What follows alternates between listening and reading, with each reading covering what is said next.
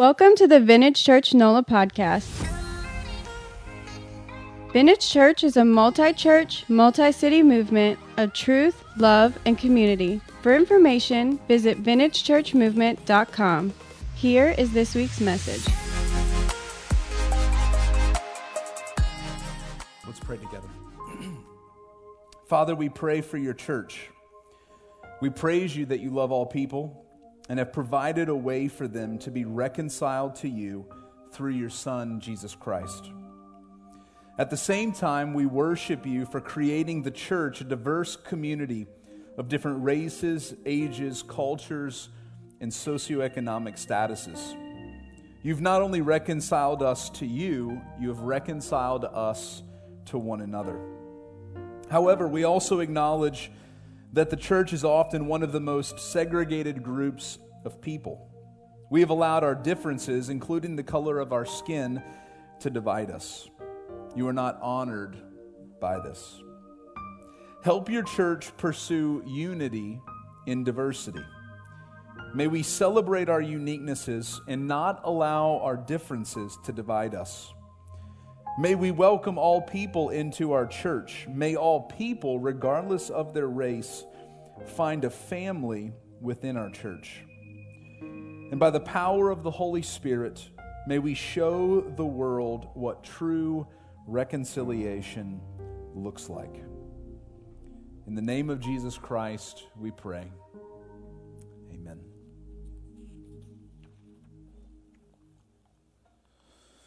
Well, welcome again to Vintage Church. If I've never met you before, my name is Dustin Turner. I serve as the lead pastor of Vintage Church, and we are in the middle of our series on racism. This week is week three. And I want to encourage you if you are new or you need to catch up or you're just wanting to learn and grow about the issue of racism, I would really encourage you to check out all of the resources online. nola.vcmvmt.com slash racism. You go there, you're going to find all of our sermons. You're going to find my sermon notes. You're going to find a ton of different resources, videos that we've done.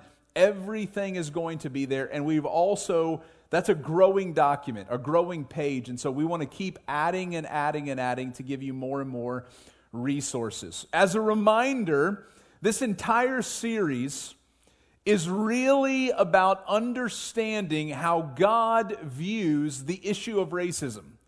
Right? I mean, everywhere in our world, you can go online, you can go read a book, you can see articles, you can talk to other people, and you will get an idea of what people think and feel about the issue of racism. But if we want to follow God, then what we want more than anything is to know what God has to say about the issue of racism. And so we're trying to understand the Christian worldview and how we should understand the issue of racism through the lens of God. And at the same time, understand what God wants us as followers of Jesus to do about the sin of racism. Now, the last few weeks, we've answered these questions. Week one, we answered why does racism exist from Ephesians 2, verses 1 through 3. Last week, we looked at Amos 5 and answered the question why does God hate racism? Today, we're going to be in Ephesians chapter 2 again. If you have a Bible, open your Bible to Ephesians 2, verse 11, or open your phone or whatever you're using to read. And that's where we're going to be. And we're going to answer this question Why should the church fight racism? Why should the church fight racism? And we are going to conclude this series next week answering what's the church's answer to racism from 1 Corinthians chapter 13. And as we think about the question, why should the church fight racism, one of the words, one of the ideas that you're going to hear me say a lot is the idea of reconciliation. And as I think and as I thought this week about reconciliation, I thought about our current culture. How many of you like Ellen? My kids, not many of you, okay. Uh, my kids love Ellen's Game of Games. Now, maybe some of you don't like Ellen because right now she is in hot water, right?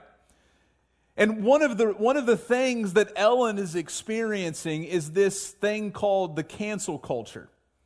Where at any moment, if you do something that someone doesn't like, or you say something that someone doesn't like, you can be canceled. There's like, well, I don't want to hear you anymore. I don't want to talk to you anymore. Uh, we're done with you.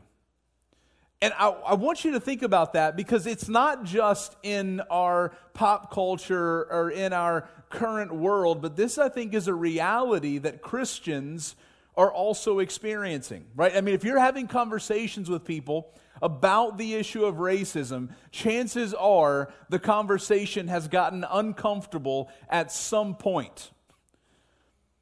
And as you get more uncomfortable in the conversation, you might say something or think something that they don't like, or vice versa, and there's a chance that what you want to do or what the person with you wants to do is just say, you know what, we're done. We're never going to deal with this again because I don't know if what you're saying or what you believe I can stand for. And so you just cancel. And as we think about reconciliation in this question, why should the church fight racism? I want us to think about the, the reality are we canceling people?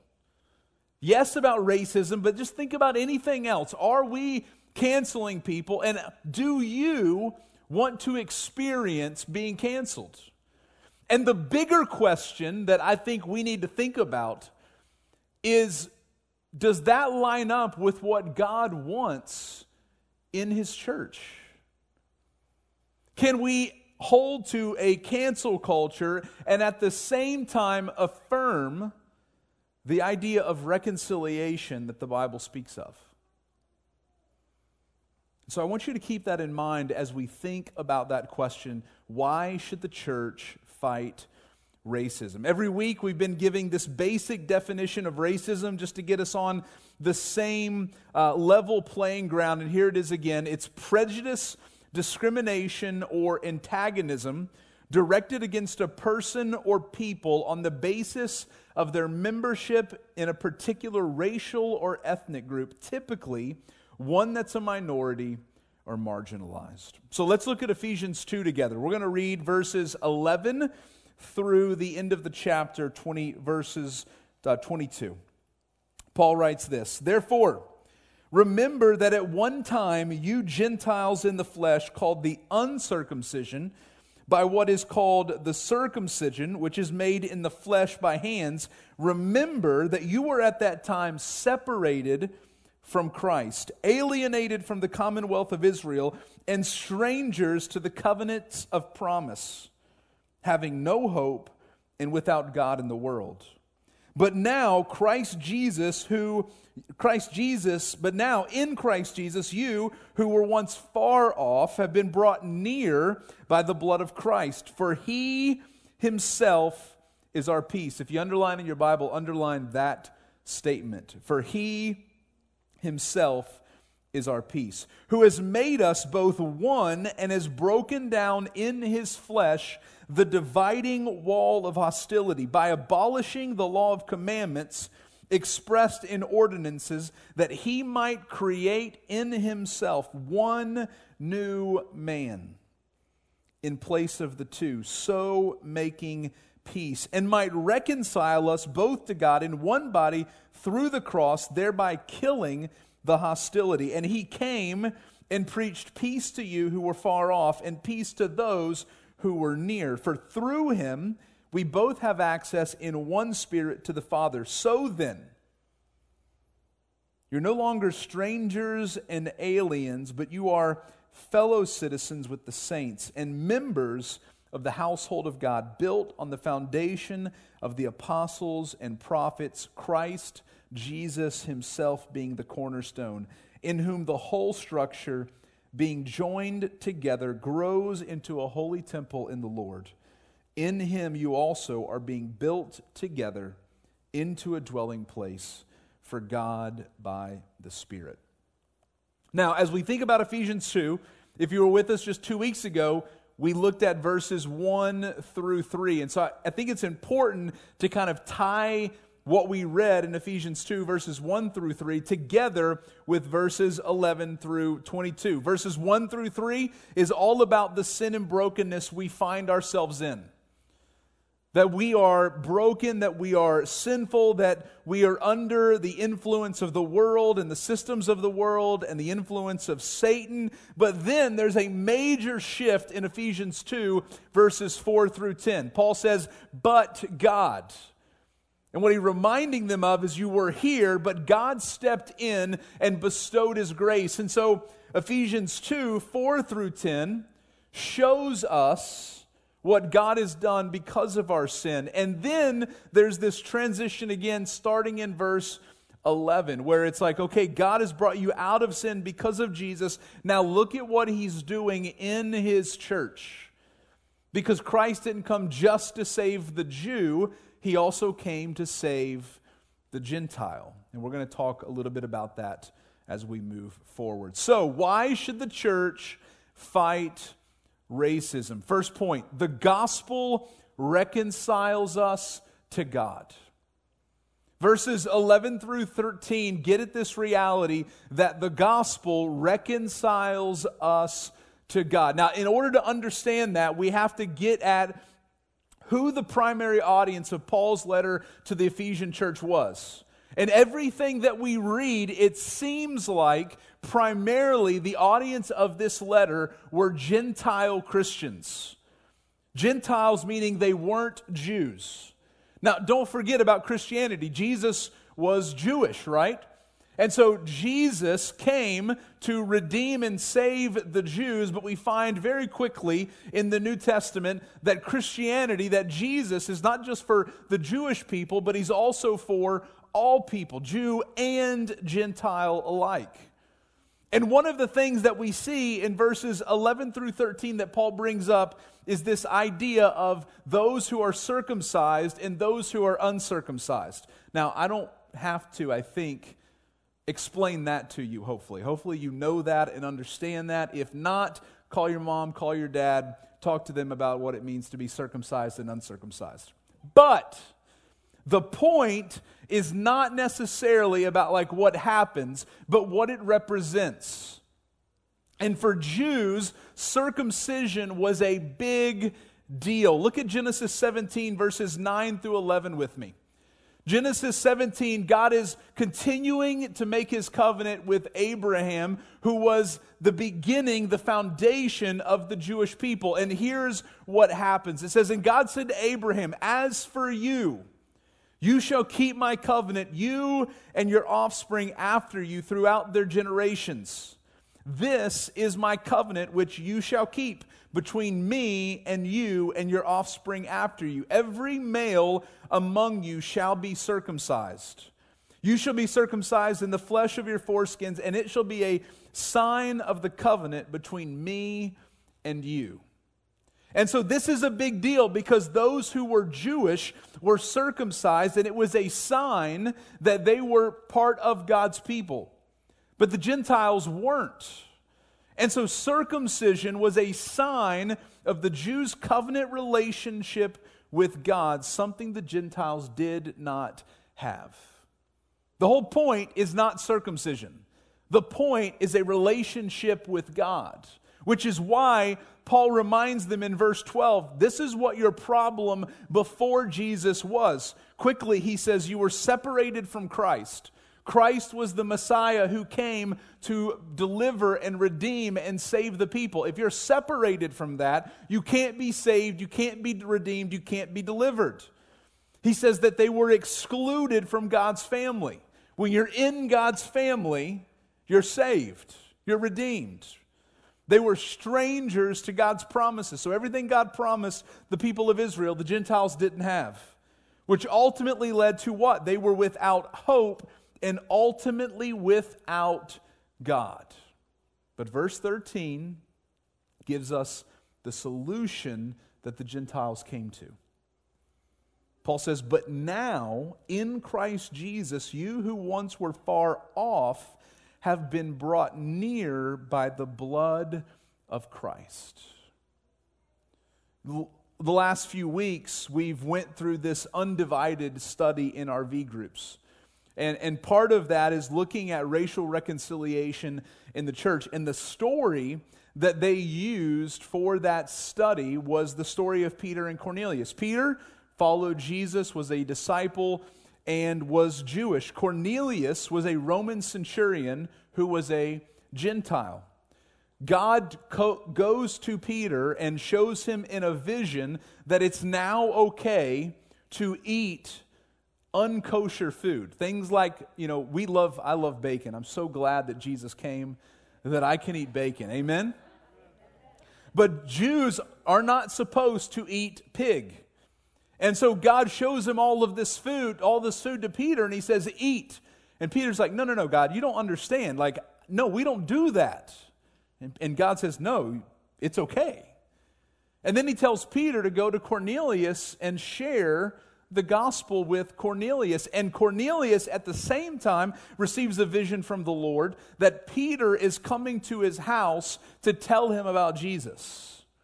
And the, the point of all of that story is to show that God is not just for the Jew, but he's also for the Gentile, that God is for all people that God wants to reconcile all people back to him. And in Acts 11:18, this is what the Jews say when they hear the story of Cornelius. He says when they heard these things, that is the Jews, they fell silent. And they glorified God, saying, Then to the Gentiles also, God has granted repentance that leads to life.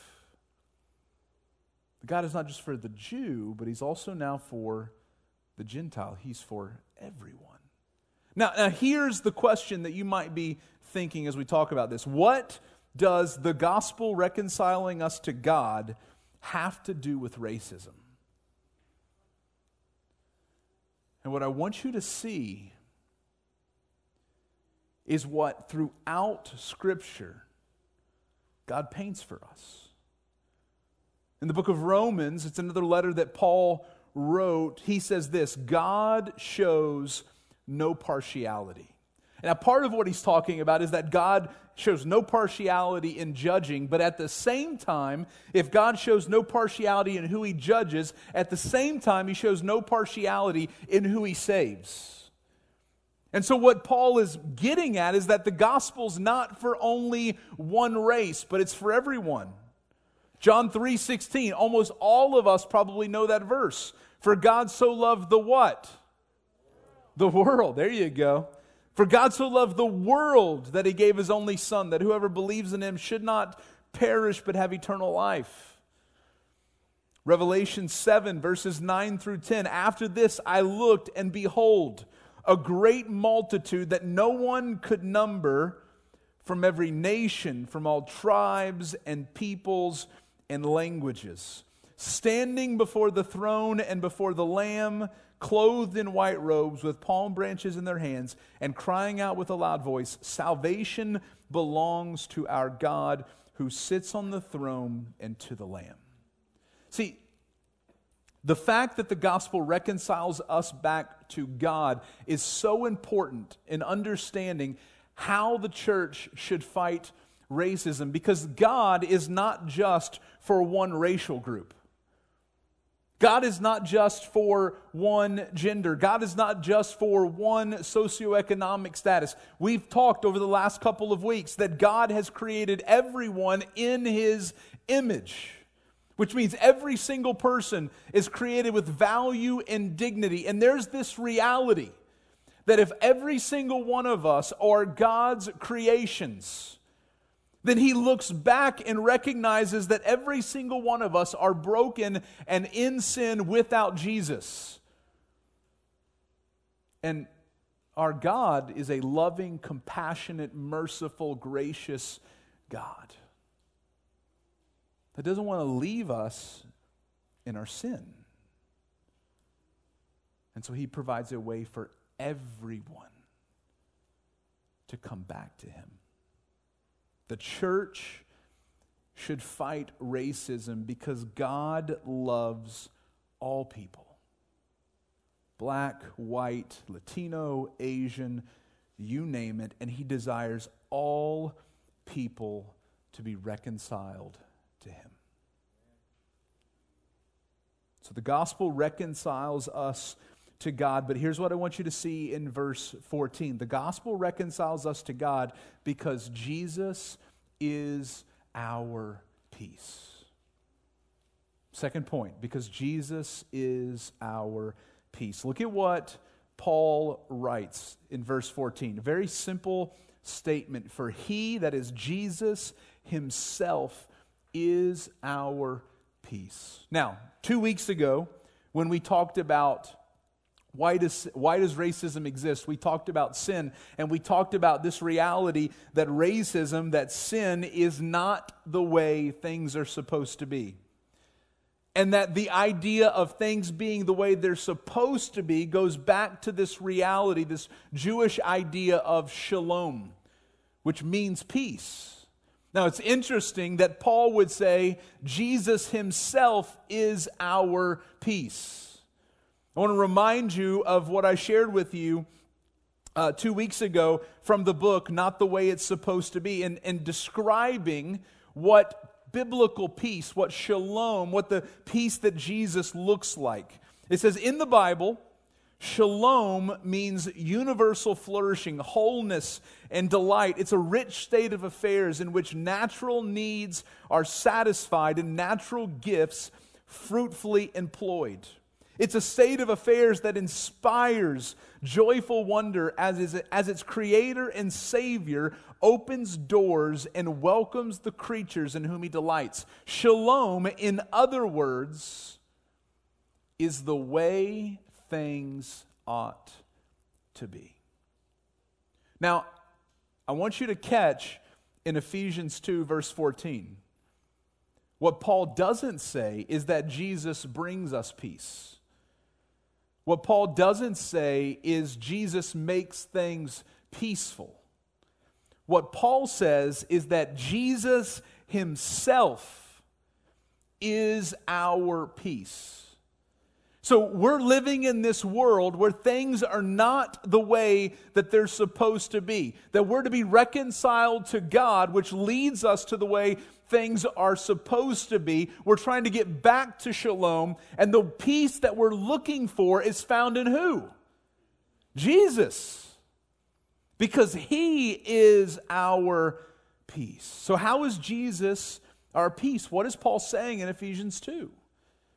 What he's getting at is that Jesus is the one who reconciles us to God. He is our, the way the Bible talks about it, our mediator. I mean, think about in our world today when, people, when, when there are two people or groups of people that can't get along, they have to bring in a mediator, someone that can stand in the middle and work out what's going on. And, and that is exactly what Jesus has done for us before God. Because we, remember, God is perfect and holy and righteous, and we are broken and sinful, separated from God. There is absolutely no way, we have no ability to get back to God. That's our problem. Things are not the way they're supposed to be. And so Jesus comes in because he can mediate unlike anybody else. Why? Because he's both fully God and at the same time he's fully human. So he is completely like us in every way, so he can represent us, but at the same time, he is completely like God in every way, so he can represent God. And he stands in the middle, and he's our peace. He's the peace of God that allows us to be reconciled back to God. He died on the cross for our sins, He took our sins. His death removed our sins, and when He died on the cross and resurrected from the grave, He reconciled us to God, restoring the peace. The reason that we can be reconciled to God is because Jesus is our peace. But here's what I want you to see because Jesus is our peace. the gospel reconciles us to one another. Paul does this incredible thing where he's reminding the Ephesians, he's reminding these Gentile Christians don't forget where you came from. You were lost, you weren't Jewish, you were separated from God, but God has reconciled you back to Him. Why? Because Jesus is your peace, but also because Jesus is your peace, He's reconciled you to your Jewish brothers and sisters. It's an incredible reality because, listen, if you think there's racial tension in our culture today, in the ancient world, Jews and Gentiles did not get along. They did not get together. The Jews thought they were dirty and they were unclean and they were, un, they were unceremonial clean. God didn't want them to be around the Jews. And so they, they didn't get around one another. I mean, the Jews had to deal with the Gentiles simply because the Romans were living in their country. And what Paul is reminding us in Ephesians 2 is this reality that, it, listen, God has done more for us than just reconcile us back to God. That's a big deal. Because without God, we're lost. We're separated from Him. Hell is our ultimate reality without God. But Paul doesn't stop there. What he wants us to see is that God has a bigger plan. Salvation is not just, I don't want to go to hell, God save me from hell, but God has a bigger plan where he's bringing all people, Jew and Gentile, black and white, together for his kingdom. So, how does the gospel reconcile us to one another? Look at what Paul writes. Number one, he says this Jesus has broken down the dividing wall.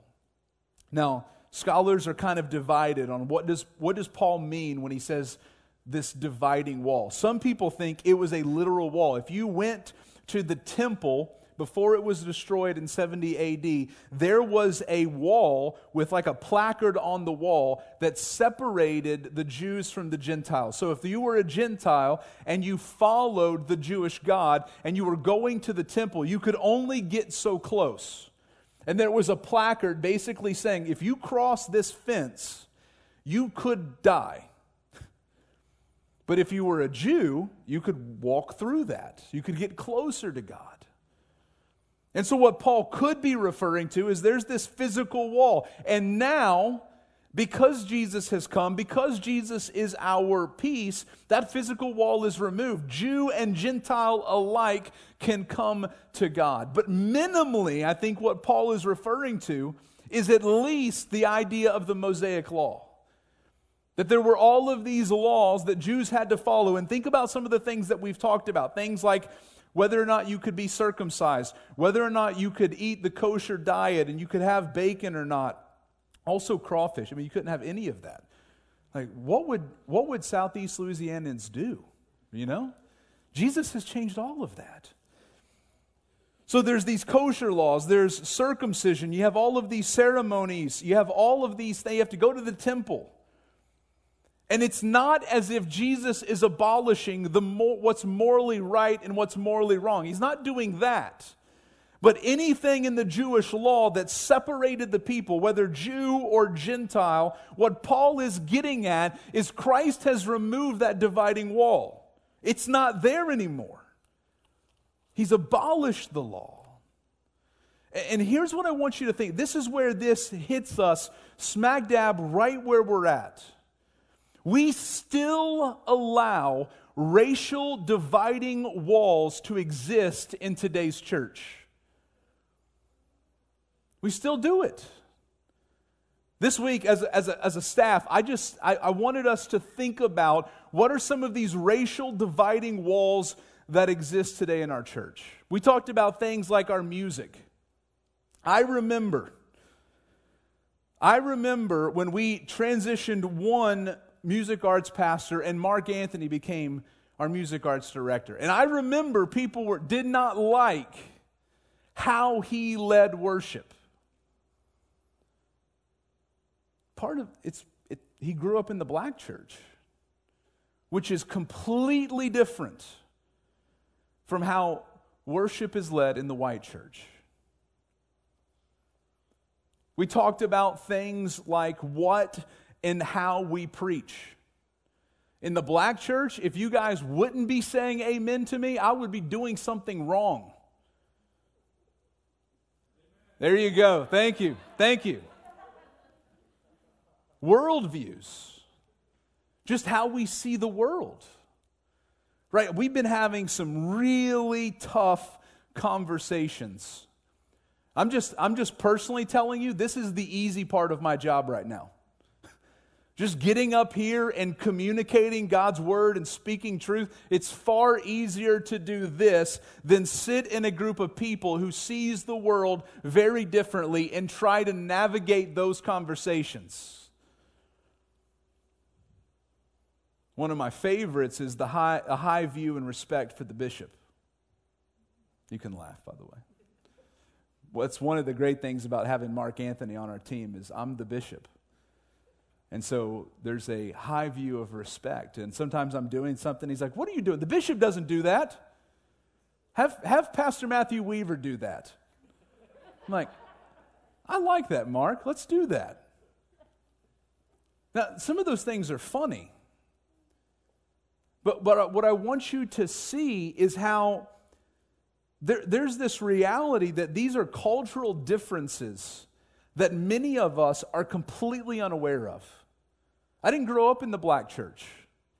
So some of the things that I'm learning for the first time, it's not that they're any bad or wor- or diff- or bad or good, they're just different. And we have to recognize that people all over the world who are very different than us, who look different than us, who speak a different language than us, worship and serve our Lord Jesus differently. But just because we worship and serve differently doesn't mean it's wrong. And part of what I want us to, to think about as we think about vintage church is, is this reality that we live in a diverse community. Like the greater New Orleans area is not completely white, right? We all know that. There are white people, there are black people right here in this neighborhood in Metairie, in Kenner. It's highly Latino and Latina population. We live in a diverse community, and so I think as a church, we should reflect that diversity. And what that means is there's going to be moments when we follow and worship Jesus that we're going to be uncomfortable with. Because the people that are coming into to be a part of Vintage Church see our world and worship Jesus a little differently than we do. And we have to recognize that there's not necessarily one right or wrong cultural way to worship Jesus or to talk about Jesus or to read our Bibles or to follow the church. Here's, here's what I want you to think about if we still allow racial dividing walls to exist in today's church, here's the reality we cannot put up walls Jesus tore down. We cannot put up walls that Jesus tore down. And if you want our church to look more like the church that should look like in this community, then you need to be ready to be uncomfortable at times. And listen, people who are different looking than you, that are black or Latino, listen, there are going to be moments when they're uncomfortable. We've got to be ready that if we want to have a church that's diverse, that a church that looks like our community, there's going to be moments when we're uncomfortable, but that's okay. So Jesus has tore down that dividing wall, but here's the second thing Jesus has not only torn down the dividing wall, Jesus has made us one. Look at what, look at what Paul says. He says that he might create in himself one new man in place of the two, so making peace and might reconcile us both to God in one body through the cross, thereby killing the hostility. One new man. And as I, as I thought about that, I thought back to a book I recommended a few weeks ago. You might disagree with some of his conclusions, but he does an incredible job painting The Complicity of Racism in the North American Church, The Color of Compromise. And in that book, one of the things that he talks about is he talks about slavery, and he talks about this reality that some slave owners were Christians, and they actually wanted to evangelize their slaves. They wanted their slaves to become Christians. But, but here's the kicker for me. They wanted their slaves to become Christians, but they didn't want to allow their slaves to be a part of their church. So, just real talk, part of the reason that we have a racially divided church in the United States of America is because slave owners didn't want their black slaves to be in their church. And I mean, let's just keep going farther back and just say what it is, right? The reason we have a racially divided church in the United States of America is because white people enslaved black people. And as we think about that issue of, of slavery, I, I, I, wanted to make this statement because I think it's so important. Yes, the Bible talks about slavery. And, and yes, there are slaves in the Bible. In, in the Greco Roman world, scholars estimate that nearly one third of the population were slaves.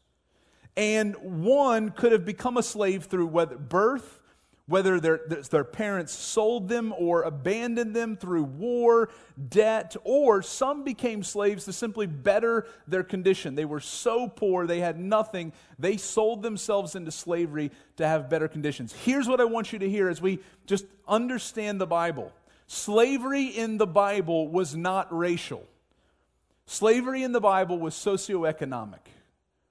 And so when we think about when we think about slavery in the American South in the 19th century, it's very different from how the Bible dealt with and understood slavery.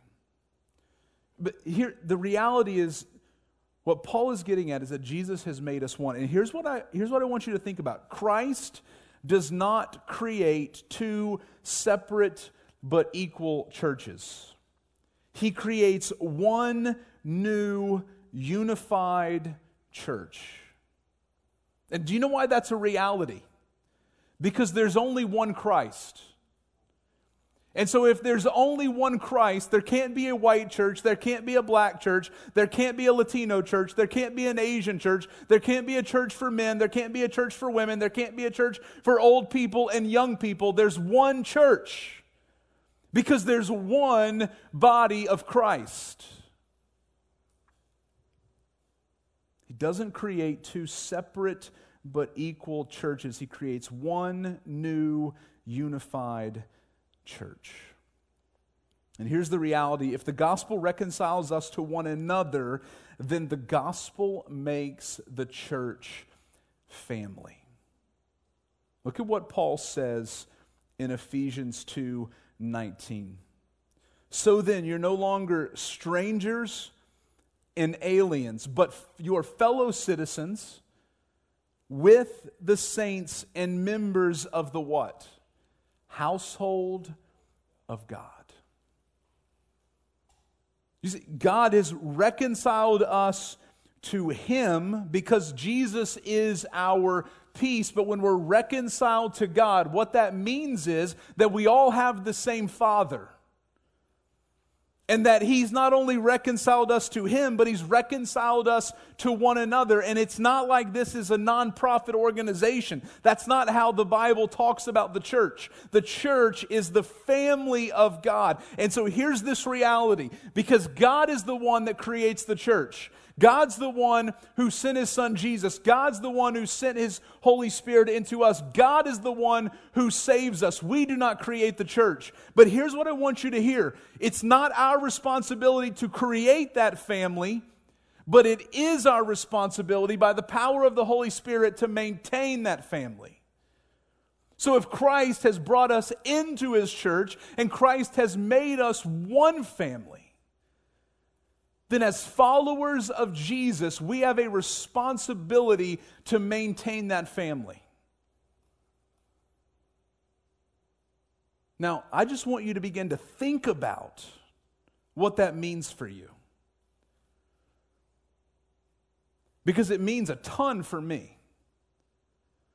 But for every single one of us, if you're a part of Vintage Church and you are a Christian, then it means something for you to maintain the family. And it particularly means something as we think about the issue of racism. Here, here's the question that I want you to think about. I want you to write this down, and I want you to pray through this question this week. How will we make certain Vintage Church is a place where all people not only feel welcome to attend, but feel welcome to become family?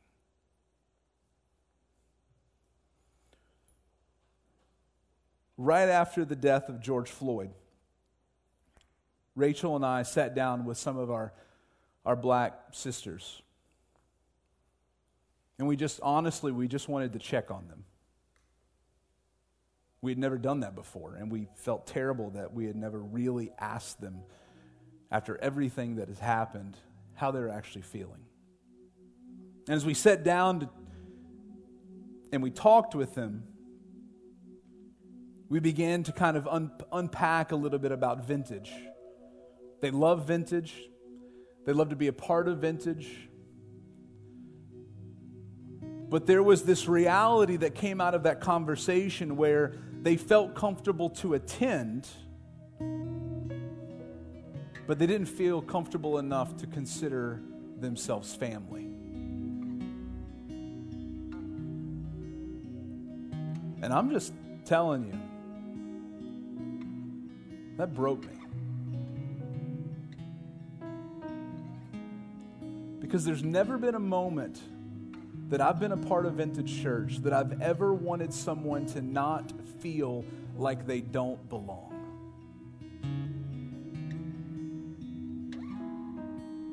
And I'm not suggesting that all of us in this room and watching have done things intentionally to make sure people that look different and think different than us don't have a place to belong. But as a white man and as the lead pastor of Vintage Church, I will tell you, I know I have not done enough to be intentional to make sure that all people feel like they can be a part of this family. And every single one of us, every single one of us, has a part to play in that. The church should fight racism because the gospel reconciles us to God and one another. So for us, the same question applies. What will our response to racism be? Let's pray.